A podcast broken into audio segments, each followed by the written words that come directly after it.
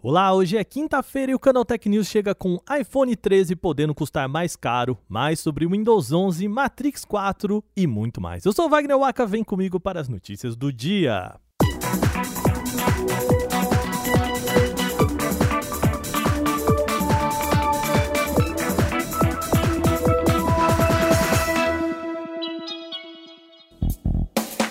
E a gente começa o programa desta quinta-feira com iPhone 13 e uma possível notícia ruim, tá?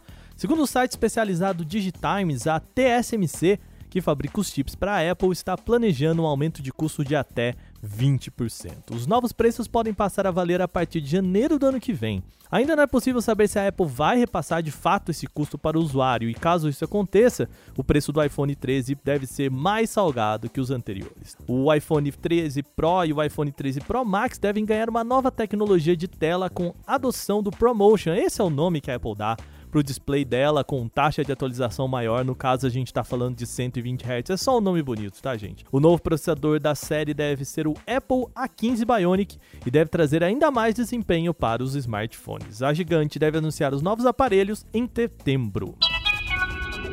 Tem muita gente querendo experimentar o Windows 11, só que a gente já comentou aqui, por enquanto o sistema ainda pode ter muito bug e não é recomendado instalar no seu aparelho principal. Mas, se você está aí se coçando de curiosidade, tem um jeito mais seguro de dar uma olhadinha no Windows 11 sem precisar instalar nada. Um desenvolvedor conhecido como Blue Edge criou o Windows 11 em React, que é basicamente uma interface do sistema operacional mais em versão web.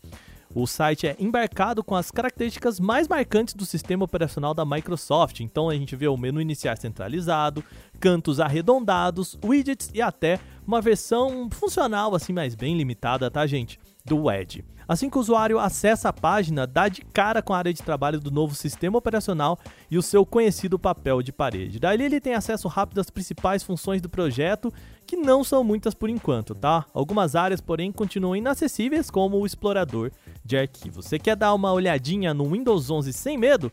É só entrar em canaltech.com.br que a gente explica como fazer.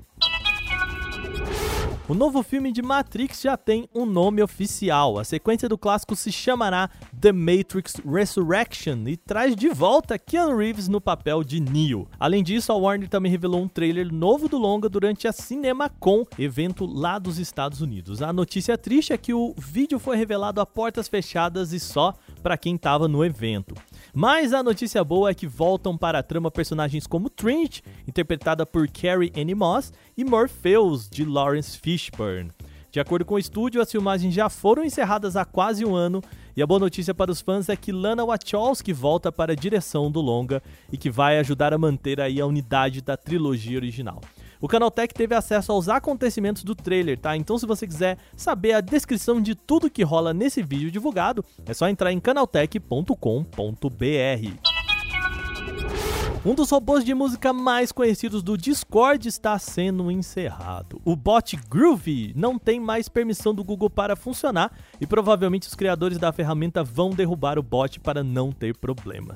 Para quem não conhece, Groove é um bot que pode ser adicionado a servidores do Discord para tocar música para a galera. Com simples comandos dá para criar playlist, avançar e voltar faixas, além de fazer uma baita de uma festa, já que todos na mesma sala de áudio podem escutar as músicas ao mesmo tempo. O robô puxa hits direto do Spotify, SoundCloud e principalmente o YouTube, o que dá a ele um leque imenso de possibilidades, tudo isso, gente, sem propagandas. O Groove é tão popular que cerca de 16 milhões de servidores contavam com a sua presença. O problema está exatamente usar o sistema do YouTube. O Google não tinha receita com a ferramenta já que não trazia publicidade, então fere aí os termos de uso.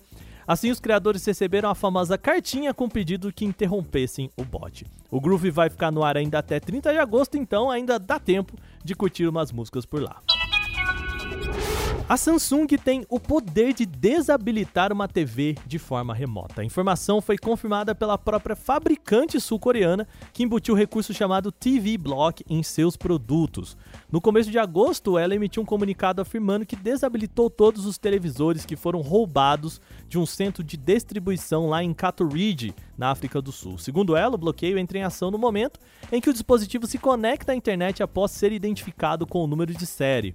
Nos casos em que isso é feito, feito de forma acidental, é, também dá para você contornar isso, mas é preciso apresentar um comprovante de compra para restaurar o produto. Claro que isso gerou, gente, muitos questionamentos, né?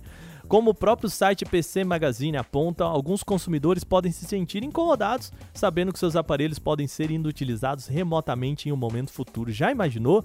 Que coisa, hein?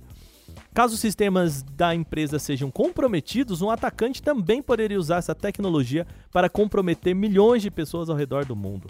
No caso, o Canaltech entrou em contato com a assessoria da Samsung questionando sobre o momento em que a tecnologia passou a ser adotada e como os consumidores podem descobrir se os modelos que possuem são compatíveis, tá? Até o momento, ela não devolveu uma resposta pra gente.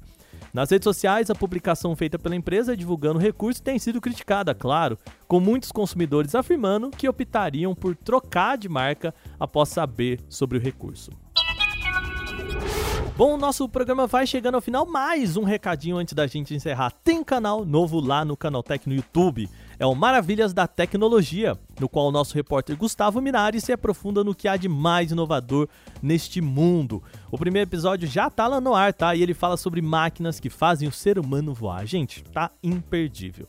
Só procurar por Maravilhas da Tecnologia no YouTube, mais um canalzinho aí com qualidade Canaltech que você já conhece. Este episódio foi roteirizado, editado e apresentado por mim, Wagner Waka, com a coordenação de Patrícia Gnipper. O programa também contou com reportagens de Gustavo de Liminácio, Igor Almenária, Durval Ramos e Felipe Gugelmin. A revisão de áudio é da Mari Capetinga. Agora a gente vai ficando por aqui nesta quinta. Uma boa noite. A gente volta amanhã com mais notícias. Até lá.